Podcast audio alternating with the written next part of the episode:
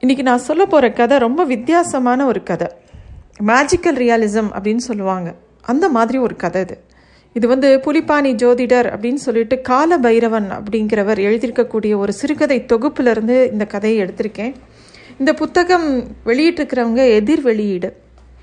இந்த கதை பேர் காக்கா கதை. இந்த கதை எப்படி ஆரம்பிக்கிறதுனா ஆயிரத்தி தொள்ளாயிரத்தி பதிமூணாம் ஆண்டு திருநாகேஸ்வரம் பஞ்சாட்சர முதலியார் எழுதிய காக்கா கதையை அரசுக்கு எதிரான நடவடிக்கை என கூறி ஆங்கிலேய அரசாங்கம் தடை செய்தது என்பதை புதுவை ரோமன் ரோலன் நூலகத்தில் விடுதலை போரில் தமிழகம் இரண்டாம் பாகம் என்னும் நூலில் வாசித்தபோது அந்த கதையை வாசிக்க வேண்டும் எனும் ஆவல் தொற்றிக்கொண்டது. இந்த கதையை எழுத ஆரம்பிக்கிறவருக்கு அந்த மாதிரி ஒரு எண்ணம் வருது. ஒரு சாதாரண கதை. எப்படி ஒருத்தர் ஆட்சி செய்கிறவங்களோட பார்வையில் எப்படி அது அசாதாரணமாக தெரியறது அப்படிங்கிற புதிர் இவருக்குள்ள ஒரு பல கேள்விகளை எழுப்பிட்டபடியே இருக்குது அந்த கதையை தேடி இவர் அலையாத இடமே இல்லை தேடாத நூலகங்களே இல்லை. கடைசியில் விழுப்புரத்து பக்கத்தில் பழைய கருவாட்சி அப்படிங்கிற ஒரு ஊரில் அந்த கதையோட ஒரு பிரதி சட்டாம்பிள்ளை அப்படிங்கிறவர்கிட்ட பத்திரமா இருக்கிறதா கேள்விப்பட்டு ரொம்ப சந்தோஷம் அடைகிறார் இவர். அவருக்கும் அந்த கதை மேலே ரொம்ப உயர்ந்த மதிப்பீடு இருந்தது. தம்பி தஞ்சாவூர் சதி வழக்கில் இந்த கதையை அவங்க பிரதான சாட்சியாக சேர்த்து தடை செய்தது மூலமாக இந்த கதைக்கு ஒரு முக்கியத்துவத்தை ஏற்படுத்தி கொடுத்துட்டாங்க. மேலும் கடைசி வரைக்கும் அந்த கதையாசிரியர் கதை ஆங்கிலேயர்களுக்கு எதிரானது அல்ல அப்படின்னு சொல்லவே இல்லை. அதன் காரணமாக அவர் எல்லா தண்டனைகளையும் அனுபவிக்க கூட நேரிட்டது அப்படின்னு அவர் சொன்னது இப்போ கூட ஞாபகம் இருக்குது இதெல்லாம் சொல்லி தான் அந்த தூசி படிஞ்ச அந்த கதையை இவர் கையில் ஒப்படைக்கிறாரு. தாள்கள்லாம் பழுப்பேறி தொட்டா ஒடிஞ்சிடும்படி இருந்தது. அதை வீட்டுக்கு கொண்டு வந்து திருப்பியும் கனிப்பொறியில் அந்த கதையை கதையை உள்ளீடு செஞ்சு அதில் மெதுவாக அச்சில் அச்சில் ஏற்றார்.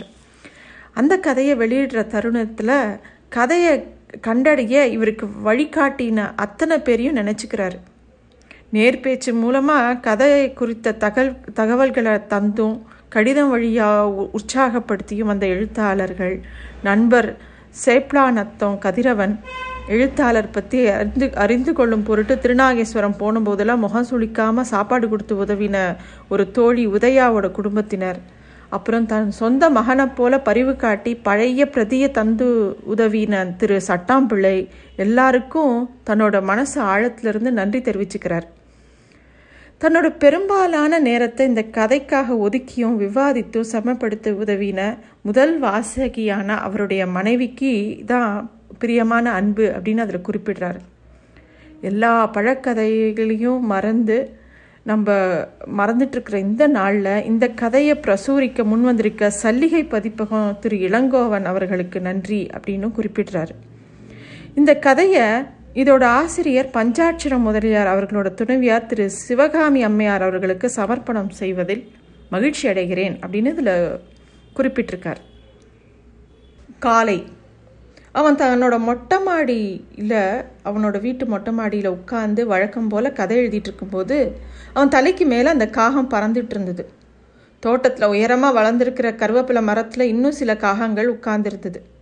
மரங்கள் நூடில் சூரியனோட கதிர்கள் இன்னும் கூர்மையாக இருந்தது.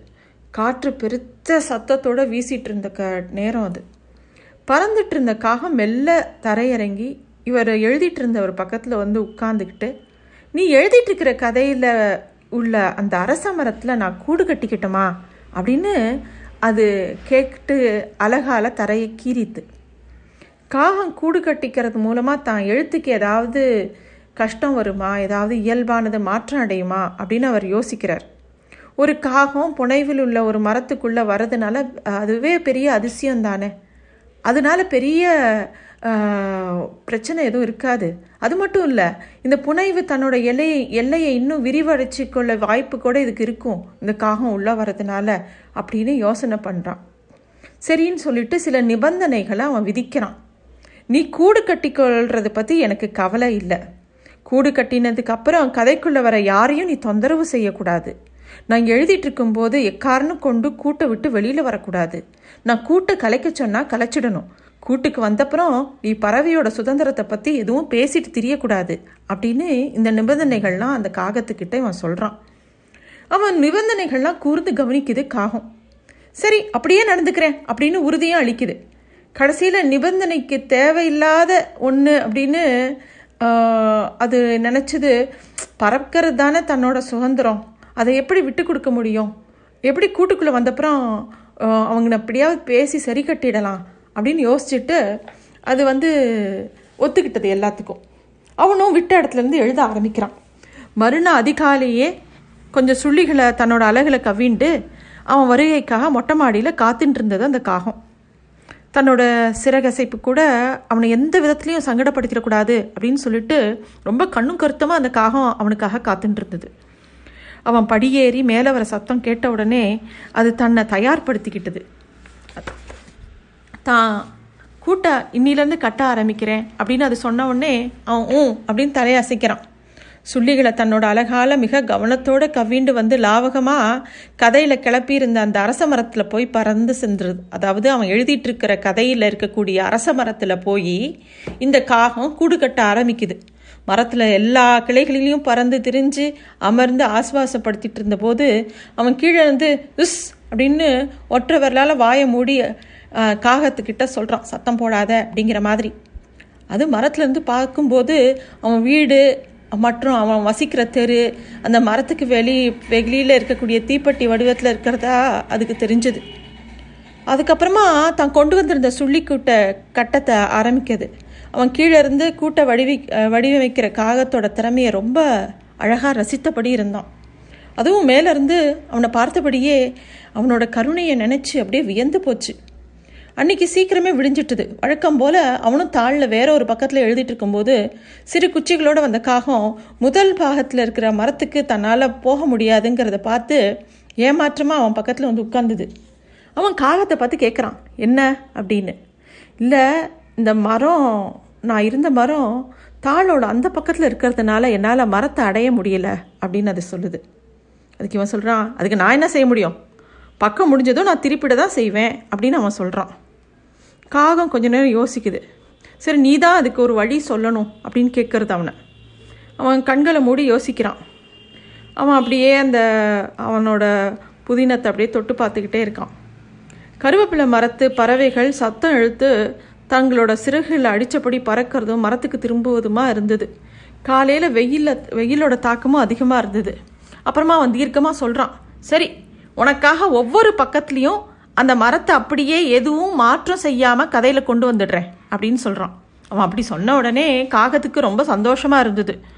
அவனுடைய எழுத்துக்கு எந்த பங்கமும் தன்னால் நேர்ந்துடாது அப்படின்னு திருப்பியும் அதுக்கு அது வந்து அவனுக்கு உறுதி சொல்லிட்டு அப்படி நடந்துக்கணும் அப்படிங்கிறது அதோட மனசில் நினச்சிக்கிறது. அப்போ தான் அவனுக்கு அது ஒரு பெரிய உதவியாக இருக்கும் அப்படின்னு அதுக்கு தோணித்து. இந்த சங்கதியெல்லாம் பார்த்துட்டு இருந்த அவனுடைய மனைவி வேலியில் போகிற ஓனானை பிடிச்சி மணியில் விட்டுக்கின்னு குத்துதே குடையுதேன்னு சொல்கிறதே உங்களுக்கு வழக்கமாக போச்சு அப்படின்னு அழுத்துக்கிட்டான் வெயில் கொளுத்த அந்த நீண்ட நாட்களில் பெரும்பாலான நேரங்களில் அவன் எழுதினபடியே இருந்தபோது காக்கையும் கூட்டம் மெதுவாக கட்ட ஆரம்பித்தது பழைய சணல் கருவேல மூட்டைகள் ஒடிந்த தொடப்பங்குச்சி தேங்காய் பஞ்சு எல்லாத்தையும் வச்சு தன்னோட அழகால கவி கவி கொண்டு வரதும் போவதுமா? அது பாட்டுக்கு அது கூட்ட கட்டிகிட்டே இருக்கு. காலையிலையும் சாயந்தரமும் அப்படியே சத்தமிட்டபடி சிறக படபடன்னு அடிச்சுக்கும். அதோட செயல்பாடு பற்றி அவனோட மனைவி அடிக்கடி அவன்கிட்ட புகார் சொல்லுவா. ஒரு நாள் சாயந்தரம் கிழக்கு நோக்கி பறந்த பறவை கூட்டத்தை பார்த்த காகம் தன்னோட தனிமையை எண்ணி ரொம்ப வருத்தப்பட்டது. இந்த மரத்தை எந்த பறவையும் ஏன் பொருட்படுத்தவே இல்லை அப்படின்னு அதுக்கு மனசுக்குள்ளே ஒரு கேள்வி வந்தது. தனக்கு துணை இருந்தால் தானும் சந்தோஷமாக இருக்கலாமே அப்படின்னு நினச்சிட்டே எழுதிட்டு இருந்தவங்கிட்ட நீ மட்டும் புள்ளக்குட்டியோட ஜாலியாக இருக்க. என்னை பற்றி எப்போவாவது நினச்சி பார்க்குறியா அப்படின்னு கேட்டுது. அதுக்கு நான் என்ன செய்யணும்? அப்படின்னு அவன் கேட்குறான் இன்னொரு காக்காவை இட்டுட்டு வரட்டுமா? இல்லை நீயே ஒரு காக்காவை கதையில் கொண்டு வரியா? அதுக்கு அவன் சொல்கிறான் வெளியிலேருந்தெல்லாம் கொண்டு வர வேண்டாம். நானே நானே வேணா உனக்கு துணைக்கு ஒரு காக்காவை கதையில் கொண்டு வந்துடுறேன் அப்படிங்கிறான். சொன்னபடியே அடுத்த அத்தியாயத்தில் மேலும் ஒரு காகத்தை அந்த கதைக்குள்ளே புகுத்துறான். இந்த காகமும் மெல்ல பறந்து மரத்தை அடைஞ்சு முதல் காகத்தோட இணைஞ்சிருந்தது. முதல் காகம் தன்னோட வாழ்க்கையில் இன்னைக்கு ஒரு முக்கியமான நாள் அப்படின்னு அதுவே நினச்சிட்டது. ரெண்டும் சந்தோஷமாக அப்படியே திரிஞ்சுது. கதையோட ஆறாவது அத்தியாயத்துக்கு வரான். காக்காகளுக்காக ஒரு பிரச்சனை காத்திருந்தது.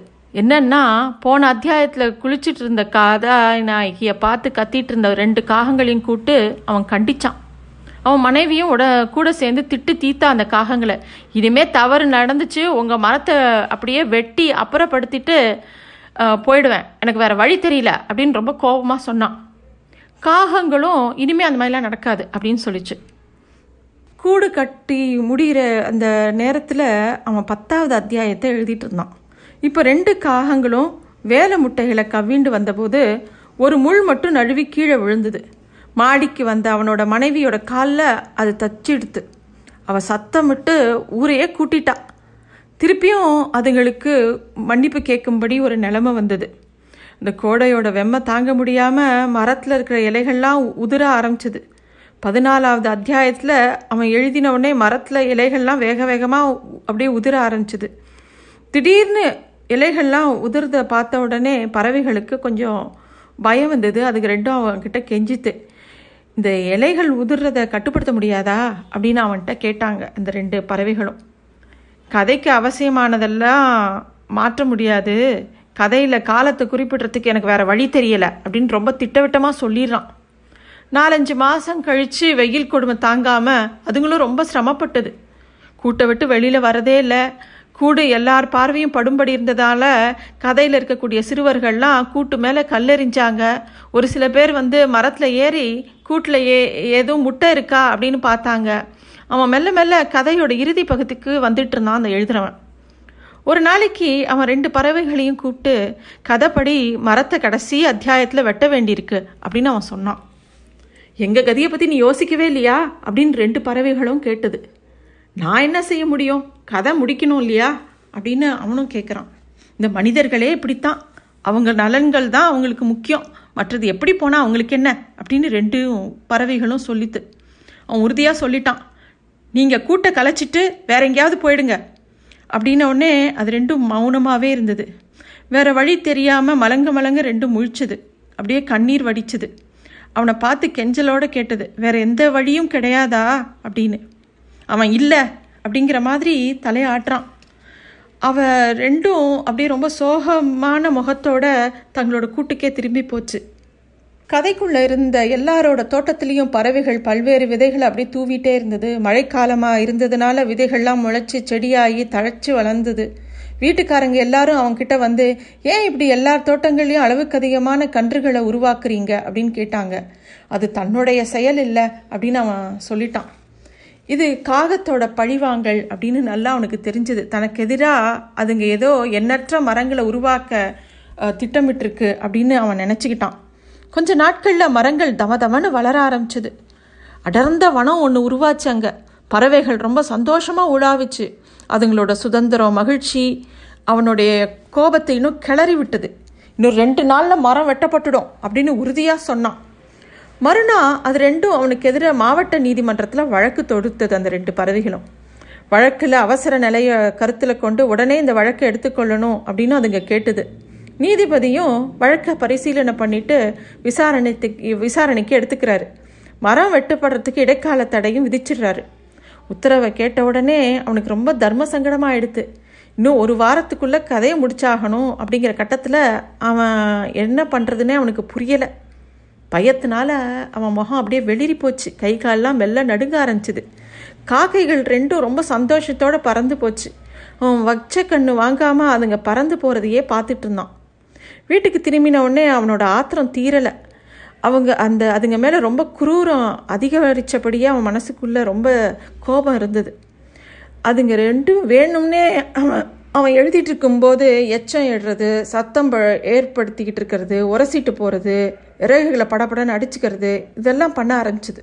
அவன் மனைவி அவனை பழிச்சுக்கிட்டே இருந்தான் இதெல்லாம் பொறுக்க மட்டாமல் அவன் மரத்தை வெட்டி விடுறது அப்படின்னு ஒரு தீர்மானம் பண்ணி ஒரு ஆளையும் அமர்த்திட்டான். முதல்ல ஒரு வேட்டைக்காரனை கூப்பிட்டுட்டு வந்து அந்த பறவைகளை சுட்டி வீழ்த்துறான். அதுங்களோட மரணம் ரொம்ப சாதாரணமாக நிகழ்ந்தது.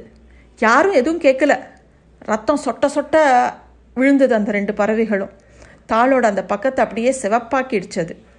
அதுக்கப்புறமா மரம் வெட்டுவனை கூப்பிட்டு பெரிய வாளோட துணையோட மரத்தை அடியோடு அறுத்தெறிஞ்சான். பெரிய சத்தத்தோடு அந்த மரம் கீழே சரிஞ்சது. அவன் அப்புறம் அவங்கெல்லாம் தங்களை ஆஸ்வாசப்படுத்திட்டு வேர்வையை தொடச்சிக்கிட்டாங்க. எல்லாத்தையும் ரொம்ப கச்சிதமாக செஞ்சிட்டோம் அப்படின்னு இவன் நினச்சிக்கிட்டான்.